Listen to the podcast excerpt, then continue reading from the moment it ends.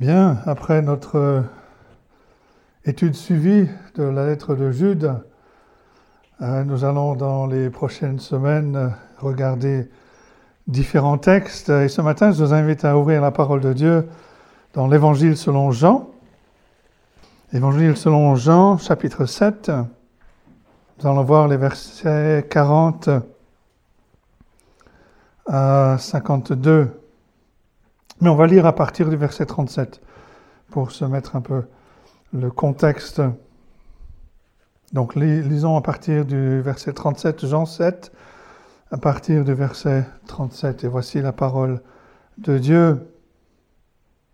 Le dernier jour, le grand jour de la fête, Jésus, se tenant debout, s'écria, Si quelqu'un a soif, qu'il vienne à moi et qu'il boive. Celui qui croit en moi, des fleuves d'eau vive couleront de son sein, comme dit l'Écriture. Il dit cela de l'Esprit que devaient recevoir ceux qui croiraient en lui. Car l'Esprit n'était pas encore, parce que Jésus n'avait pas encore été glorifié. Verset 40. Des gens de la foule ayant entendu ces paroles disaient, Celui-ci est vraiment le prophète. D'autres disaient, C'est le Christ. Et d'autres disaient, est-ce bien de la Galilée que doit venir le Christ? L'Écriture ne dit-elle pas que c'est de la postérité de David et du village de Bethléem, où, était David, que le Christ doit venir? Il y eut donc à cause de lui division parmi la foule. Quelques-uns d'entre eux voulaient le saisir, mais personne ne mit sa main sur lui. Ainsi, les huissiers retournèrent vers les principaux sacrificateurs et les pharisiens, et ceux-ci leur dirent, Pourquoi ne l'avez-vous pas amené? Les huissiers répondirent, Jamais homme n'a parlé comme cet homme. Les pharisiens leur répliquèrent, Est-ce que vous aussi vous avez été séduits Y a-t-il quelqu'un des chefs ou des pharisiens qui ait cru en lui? Mais cette foule qui ne connaît pas la loi, ce sont des maudits.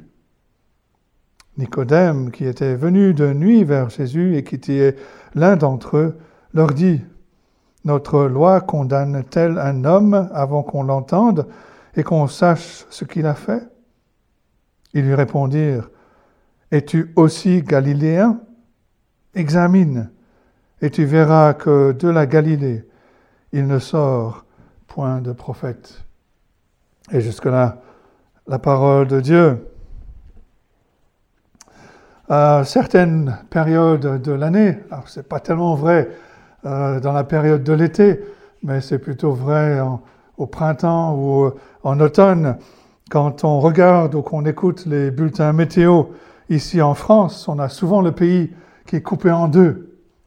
Et euh, la ligne de séparation, la ligne de division, c'est la Loire. Et les présentateurs euh, disent qu'au nord de la Loire, il fera tel temps, et qu'au sud de la Loire, il fera tel temps. Et ce que la Loire représente pour euh, beaucoup de Français, le Seigneur Jésus est pour toute l'humanité. Sa seule présence divise. Et de lui partent deux courants de l'humanité qui vont dans des directions euh, opposées. Certains voudraient prétendre que c'est pas vrai, que le Seigneur Jésus-Christ est le parfait modèle de la tolérance religieuse. Mais rappelons-nous que c'est le Seigneur Jésus-Christ lui-même qui, en Matthieu 10, verset 34, dit ceci, Ne croyez pas que je sois venu apporter la paix sur terre, mais je, je ne suis pas venu apporter la paix, mais l'épée. Le fait est que Jésus est, et il est toujours celui qui divise les hommes. Certaines personnes divisent à cause de leur péché, mais le Seigneur Jésus-Christ divise à cause de sa sainteté parfaite. Certaines personnes divisent à cause de leurs paroles dures. Le Seigneur Jésus divise à cause de son message, de l'évangile, de la grâce de Dieu, de l'amour de Dieu. Et on ne peut pas trouver de plus bel exemple de l'effet que la réponse de la foule à l'invitation lancée par le Seigneur Jésus-Christ dans ce passage Au verset 37, il s'écrit, Si quelqu'un a soif, qu'il vienne à moi et qu'il boive. On a là l'évangile sous une forme concentrée. Et l'évangile apporte la division. Elle apporte la division parmi la foule qui était rassemblée pour la fête des tabernacles.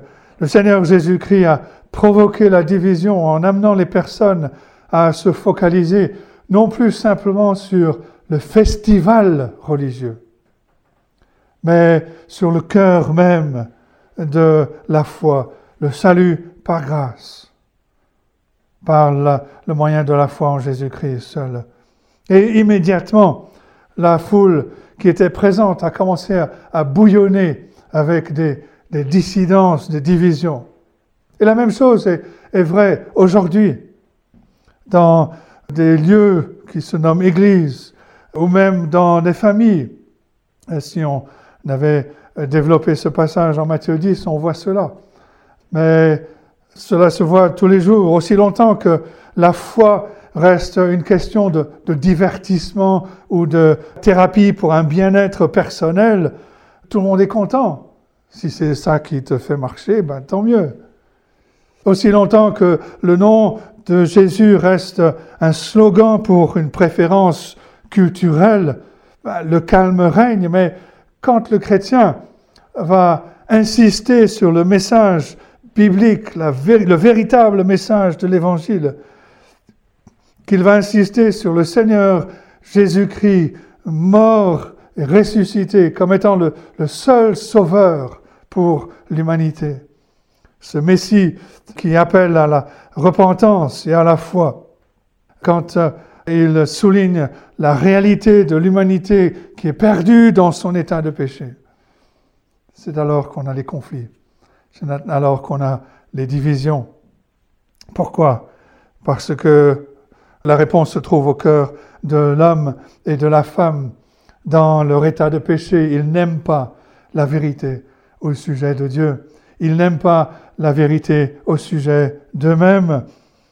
Ils sont prêts à accepter Jésus-Christ comme un, un exemple d'enseignement de quelqu'un qui fait le bien, mais pas comme celui qui nous appelle à la repentance et à la foi. Et je voulais souligner simplement trois choses ce matin, trois divisions. Tout d'abord, le premier point, la division parmi la foule. C'est ce que nous avons dans les versets 40 euh, à 44. Des gens de la foule ayant entendu ces paroles disaient, celui-ci est vraiment le prophète. D'autres, c'est le Christ. Et d'autres, est-ce bien de la Galilée que doit venir le Christ? Et il y a eu division parmi la foule les pensées ont couru dans des directions opposées. Certains sont allés dans, dans la bonne direction, si on peut dire. D'autres couraient plutôt vers l'incrédulité. Jean, par exemple, nous dit au verset 40 que certains ont dit celui-ci est vraiment le prophète. Il est probable que la prédication du Seigneur Jésus au verset 38 au sujet des fleuves d'eau vive a poussé ces personnes à se rappeler de, Moïse qui a fait couler de l'eau du rocher, et de sorte qu'à leurs yeux, Jésus pouvait être ce prophète qui était promis depuis longtemps et qui serait comme Moïse. Deutéronome 18, verset 15. C'est pas une profession de foi complète de la part de ces personnes, mais c'est un pas dans la bonne direction. Au moins, ces gens-là lui ont répondu avec avec respect. Une opinion similaire au verset 41, certains déclaraient c'est le Christ. Bien sûr, c'est la profession de foi que le Seigneur Jésus-Christ attendait. Voilà le Messie, voilà le Sauveur, voilà celui qui est loin.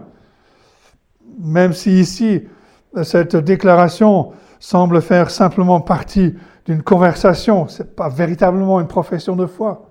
Mais aussi sincère qu'il ait, ait pu être, ce point de vue a immédiatement soulevé des oppositions. Verset 41, d'autres disaient, est-ce bien de la Galilée que doit venir le Christ? Et puis certains ont levé leurs mains, non pas dans la louange, mais dans la colère. Verset 44, quelques-uns d'entre eux voulaient le saisir. Et si on résume cette scène, on peut dire que la foule était divisée à cause de l'ignorance. Tout d'abord, ils avaient de fausses idées au sujet de Jésus-Christ. Leur ignorance était formée par la pensée conventionnelle du jour. Pour eux, pour les Juifs de l'époque, pour beaucoup, et le Messie allait, être un, prince militaire qui allait défendre, qui allait venir défendre leur cause, les libérer du joug romain. C'est comme la pensée post-moderne aujourd'hui qui parle des questions spirituelles euh, d'une manière qui est erronée.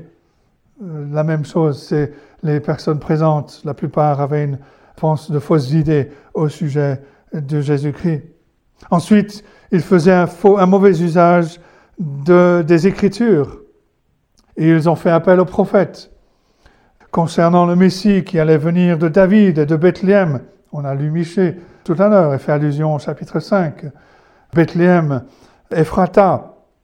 Mais ces gens-là citaient ces écritures-là pour refuser le Seigneur Jésus. Est-ce qu'il peut vraiment venir de Galilée? Et aujourd'hui, on rencontre la même chose. L'incrédulité n'aime rien de mieux que de faire appel à la Bible, souvent partiellement lue, mal comprise.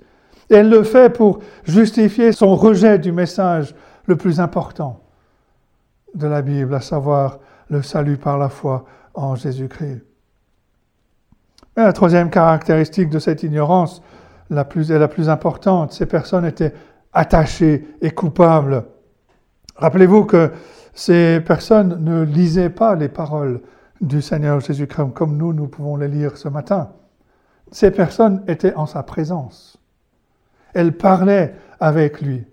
Elles venaient d'entendre, d'être les témoins de l'un de ces sermons les plus passionnés. Jésus s'écrit, Venez à moi, celui qui a soif, qu'il vienne et qu'ils boivent.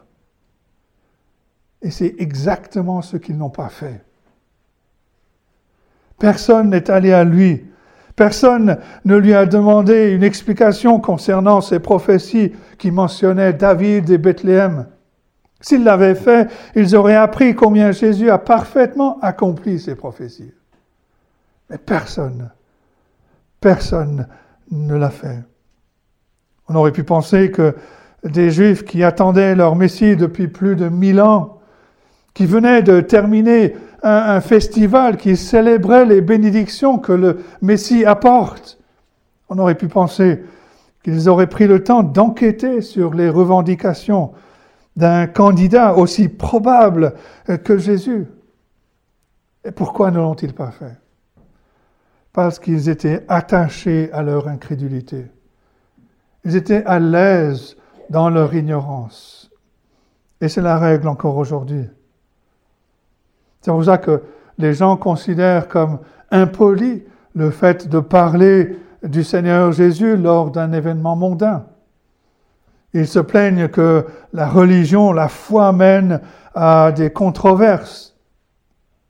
Et on peut, se poser la question, mais pourquoi alors est-ce qu'on est impatient de discuter d'autres controverses, comme la politique ou euh, euh, les affaires, ou euh, les résultats de notre club sportif préféré?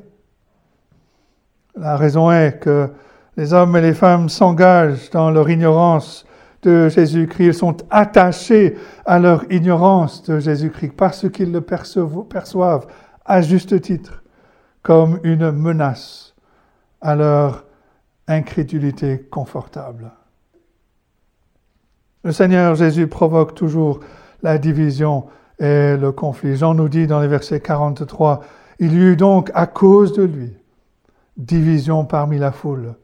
Quelques-uns d'entre eux voulaient le saisir, mais personne ne mit la main sur lui. Alors si ça s'est passé quand le Seigneur Jésus était sur terre, on ne devrait pas être surpris quand euh, notre témoignage fidèle, honnête, provoque la division. Euh, ici-bas. Il y a eu division parmi la foule. Deuxième grand point, il y a eu division parmi entre les gardes et les, huissiers et les responsables religieux. Le terme qui est traduit dans notre version par huissier, c'était aussi les gardes du temple, ceux qui gardaient le temple. Mais il y a une division entre eux et les responsables religieux. Et ça commence par la frustration des responsables religieux face à leur plan, à l'échec de leur plan de faire arrêter Seigneur Jésus. Verset 45, ainsi, ainsi les huissiers retournèrent vers les principaux sacrificateurs et les pharisiens. Ceux-ci leur dirent, Pourquoi ne l'avez-vous pas amené? Les huissiers répondirent, Jamais homme n'a parlé comme cet homme. Et un commentateur compare cette situation avec celle d'un juge euh, où le, juge va envoyer la police pour euh, procéder à l'arrestation d'une personne. Comment réagit le juge si la police revenait les mains vides en disant Monsieur le juge, on n'a jamais entendu quelqu'un parler comme cette personne. Sa façon de parler est juste merveilleuse. On peut facilement imaginer la colère du juge dans cette situation et c'est exactement la même chose ici. Les gens, avec ironie, rapportent la, réponse des pharisiens. Verset 47, les pharisiens leur répliquèrent, Est-ce que vous aussi, vous avez été séduits? Y a-t-il quelqu'un des chefs ou des pharisiens qui ait cru en lui? C'était bien sûr un, appel prétentieux à l'autorité suprême, mais avec ironie. Jean montre que cette scène ne montre pas leur autorité, l'autorité des chefs religieux, mais l'autorité de Jésus-Christ. Euh, Charles Spurgeon commente, il dit, tandis que les huissiers qui s'étaient mêlés à la foule attendaient l'occasion d'arrêter le Seigneur Jésus, ils furent eux-mêmes arrêtés par sa sincère éloquence. Ils ne purent le prendre car il les avait pris de façon équitable. L'autorité exercée par les pharisiens et les gardes du temple, les huissiers, devient pâle devant la sainteté manifestée dans la personne du Seigneur Jésus-Christ. Et s'il y a quelque chose que les récits des évangiles euh, montrent clairement, c'est la puissance de la parole du Seigneur Jésus-Christ. Par exemple, quand un lépreux vient demander à être guéri, Jésus a simplement dit les mots ⁇ Je le veux, sois pur ⁇ Aussitôt la lèpre le quitta, Luc 5, verset 13. Quand un homme paralysé a été descendu par le toit par ses amis, le Seigneur Jésus-Christ a dit Homme, tes péchés te sont pardonnés. Luc 5, verset 20. Et on sait que les pharisiens présents, les chefs religieux, n'ont pas aimé cela.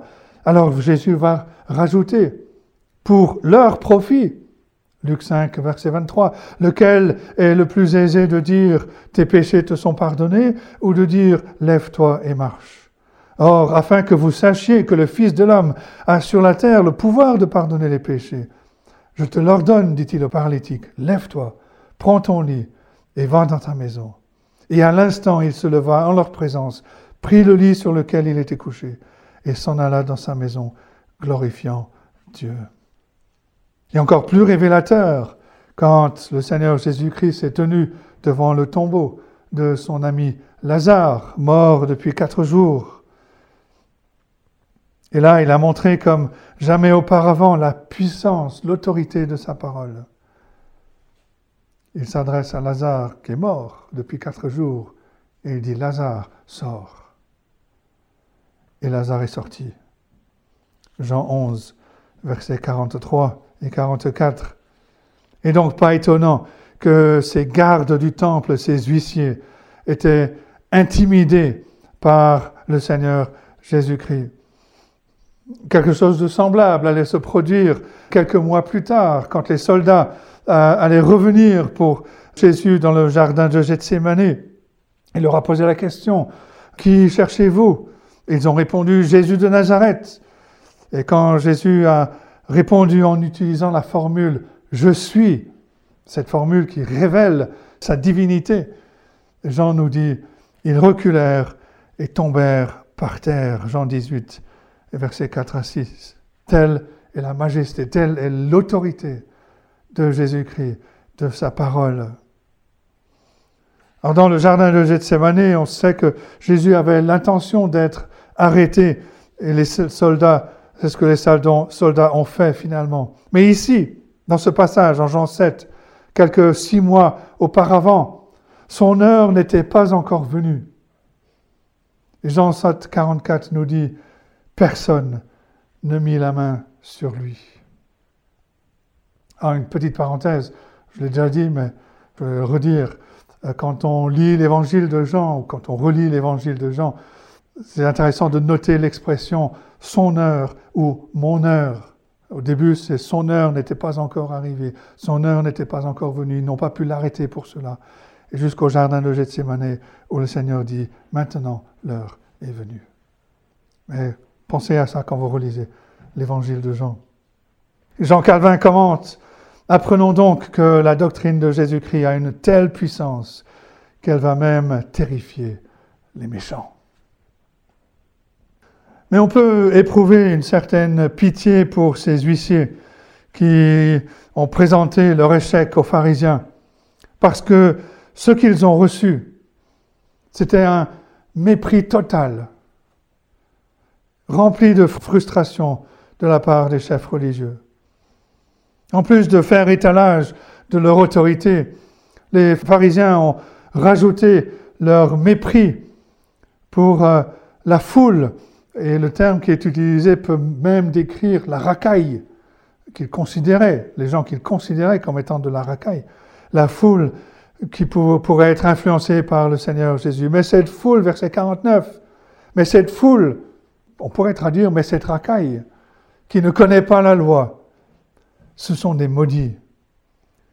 C'est le genre de, de snobisme élitiste, de prétention par lequel le christianisme aujourd'hui est encore abusé.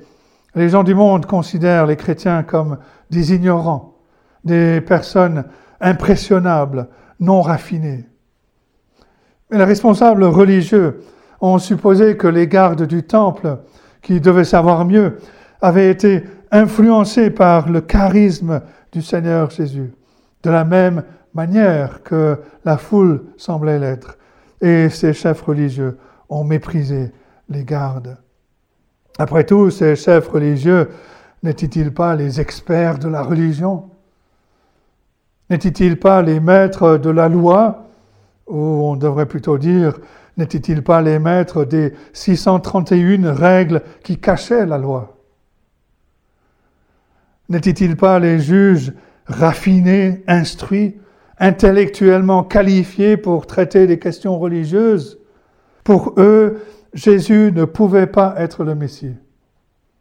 Pour la simple raison qu'il ne lui avait pas donné la permission. Et remarquez aussi cette malédiction qu'ils ont prononcée sur la foule, cette foule qui ne connaît pas la loi. Ce sont des maudits. Comme ces paroles aller retomber sur la tête des responsables religieux. Bien entendu, il n'y a rien de mal avec le raffinement, avec l'éducation, avec l'intellect, l'esprit. Mais quand ils sont mélangés avec une fierté méprisante, ils deviennent un poison moral. Ces responsables religieux, ces pharisiens, n'ont jamais pensé que la foule qu'ils traitent de racaille avait peut-être raison et que c'était eux qui avaient tort. Et combien de fois euh, c'est le cas quand il s'agit du Seigneur Jésus-Christ Une supériorité culturelle est généralement un obstacle à l'humilité qui est requise par la foi. L'apôtre Paul l'a reconnu quand il écrit aux chrétiens à Corinthe, en 1 Corinthiens 1, les versets 26 et suivants. Il dit, considérez frères que parmi vous qui avez été appelés, il n'y a ni beaucoup de sages selon la chair, ni beaucoup de puissants, ni beaucoup de nobles. Mais Dieu a choisi les choses folles du monde pour confondre les sages. Dieu a choisi les choses faibles du monde pour confondre les fortes. Et Dieu a choisi les choses viles du monde et celles qu'on méprise, celles qui ne sont point, pour réduire à néant celles qui sont, afin que personne ne se glorifie devant Dieu.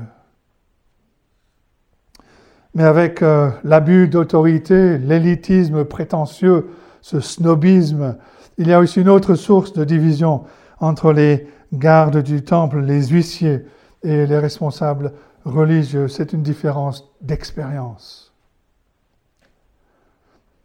La pire partie de l'orgueil des pharisiens, cet orgueil les empêchait, eux et ceux qui les suivaient, de connaître Jésus pour eux-mêmes, parce qu'ils ne voulaient pas l'écouter. Même dans les occasions où ils l'ont entendu personnellement, leurs cœurs sont restés froids, durs.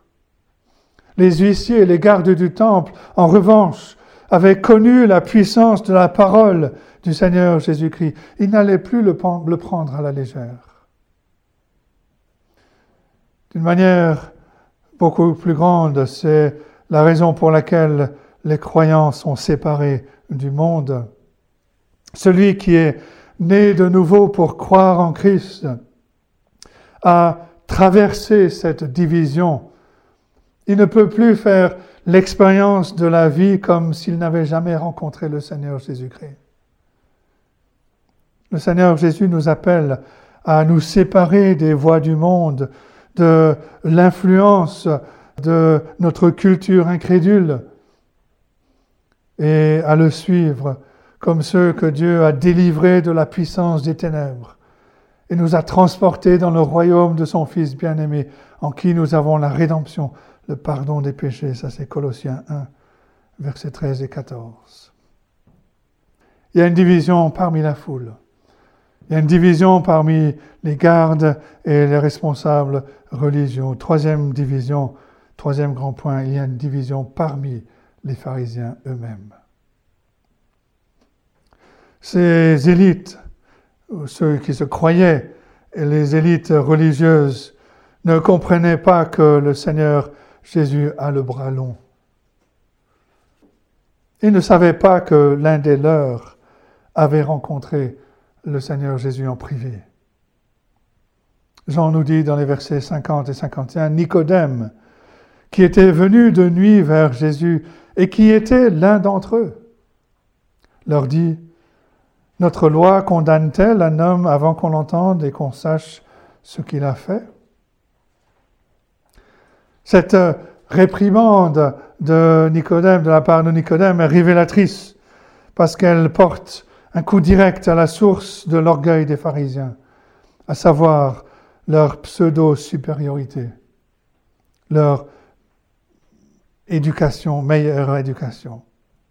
Et apparemment, une réunion formelle du Sanhédrin a été convoquée. Quand on parle du Sanhédrin, c'est l'institution suprême en Israël, à la fois euh, politique, religieuse et juridique.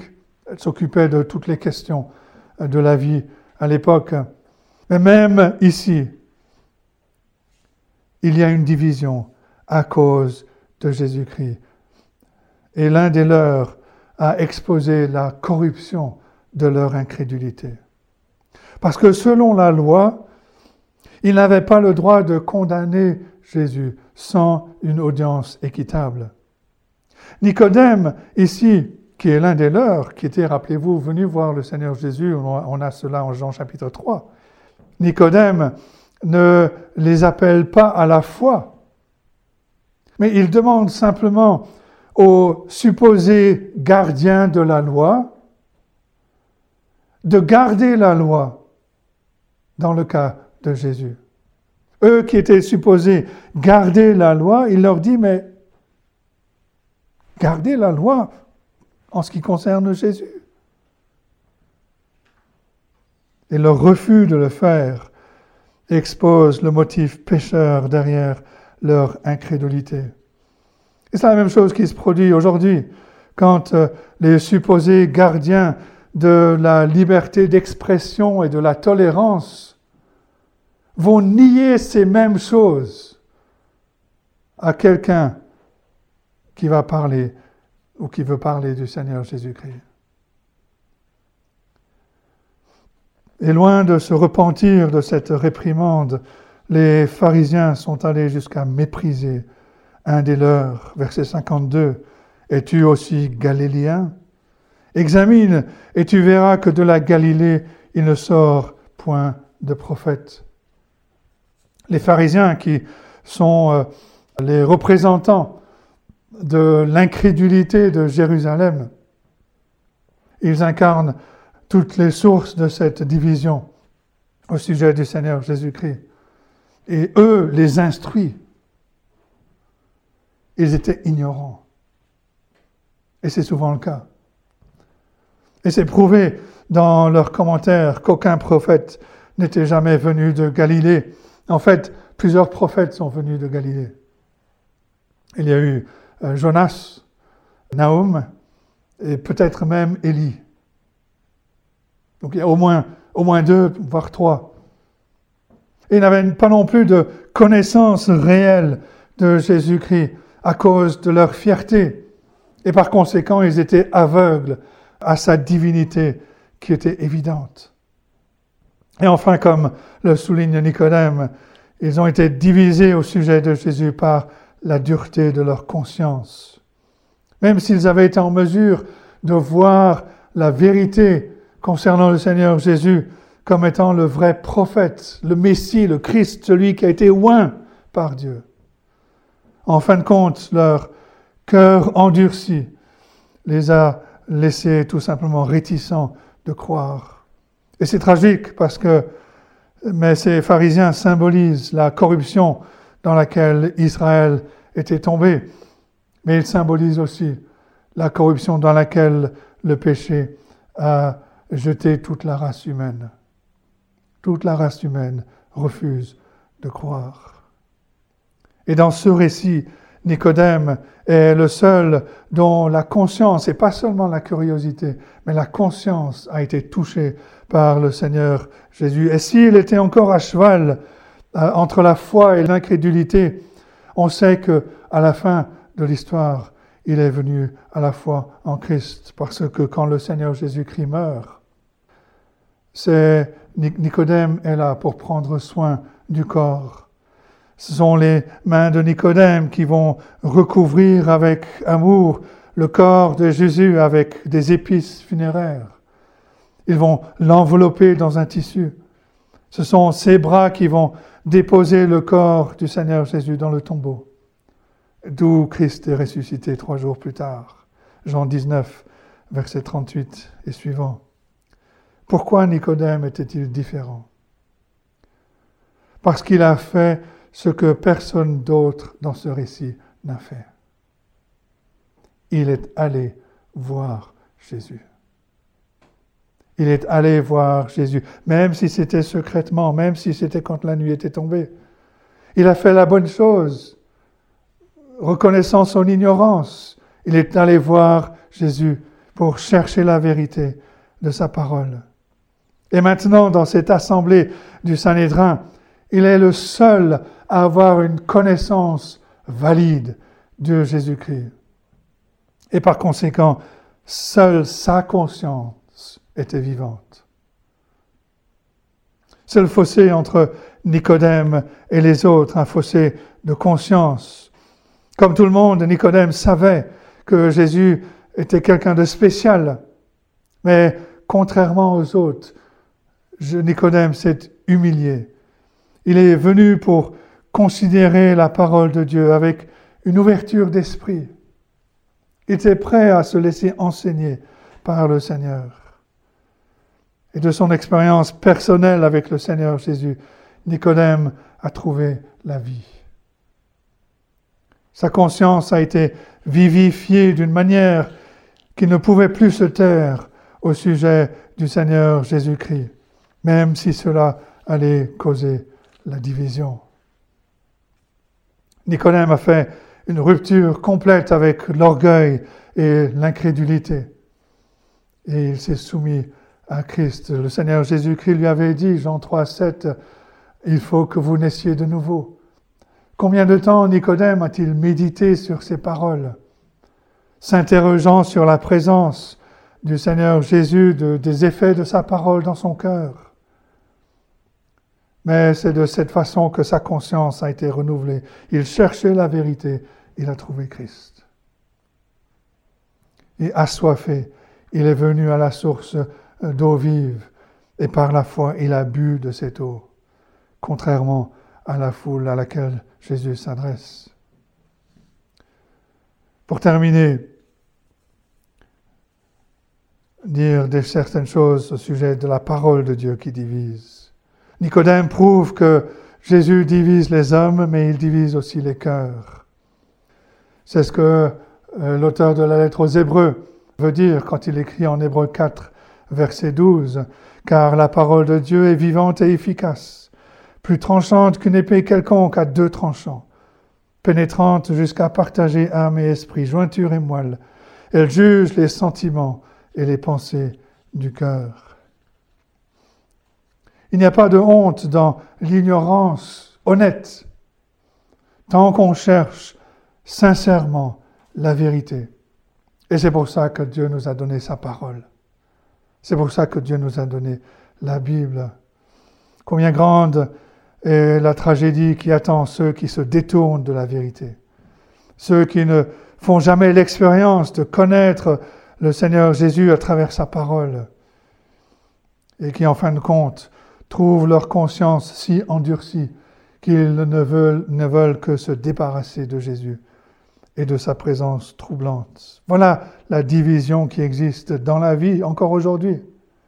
Il y a ceux qui viennent à Christ, qui trouvent la foi et la vie. Il y a ceux qui veulent se débarrasser de lui, en prenant dans leur cœur les marteaux qui ont cloué le Seigneur Jésus à la croix. Aujourd'hui, encore une fois, il n'est pas trop tard pour mettre sa confiance en lui. Il y aura une autre division le dernier jour, et de cette division, il n'y aura plus de repentance, plus d'échappatoire. Matthieu 25, versets 31 et 34, et ensuite 41 et ensuite 46. Jésus dit ceci, lorsque le Fils de l'homme viendra dans sa gloire avec tous les anges, il s'assiera sur le trône de sa gloire. Toutes les nations seront assemblées devant lui. Il séparera les uns d'avec les autres, comme le berger sépare les brebis d'avec les boucs. Il mettra les brebis à sa droite et les boucs à sa gauche. Alors le roi dira à ceux qui sont à sa droite, Venez, vous qui êtes bénis de mon Père, prenez possession du royaume qui vous a été préparé dès la fondation du monde. Ensuite, verset 41, ensuite il leur dira à ceux qui sont à sa gauche, Retirez-vous de moi, maudit. Allez dans le feu éternel qui a été préparé pour le diable et pour ses anges. verset 46, et ceux-ci iront au châtiment éternel, mais les justes à la vie éternelle.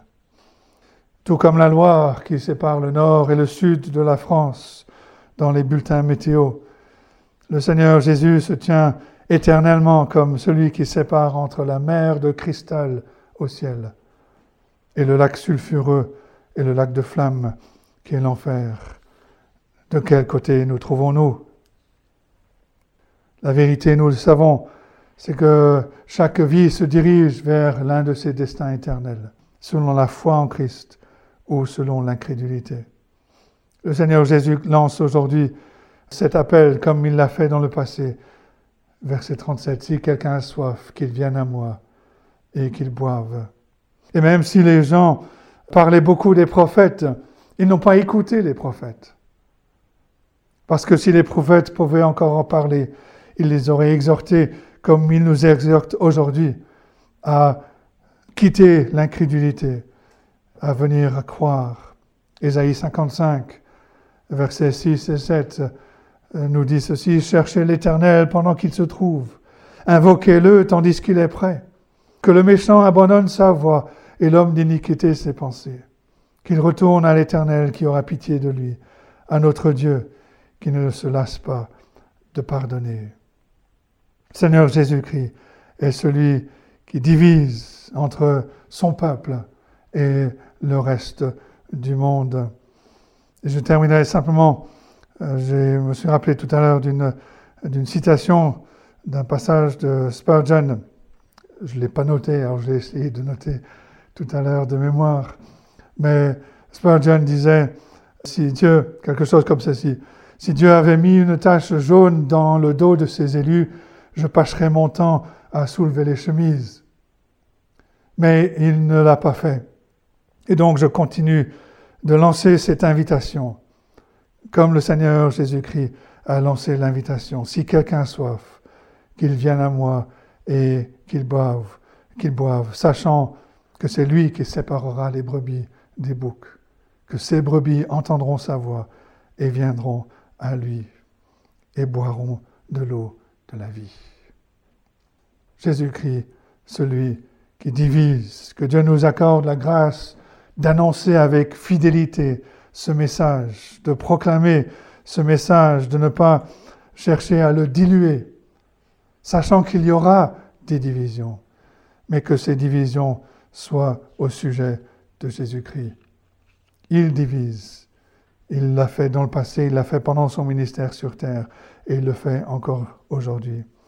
Que Dieu nous accorde la grâce, donc, d'annoncer avec fidélité ce glorieux message de l'Évangile, sachant qu'il y aura des divisions, sachant aussi que les brebis entendront sa voix et ces brebis viendront boire l'eau de la vie. Que Dieu nous aide donc à méditer sur ces choses et qu'il bénisse sa parole à nos cœurs. Amen.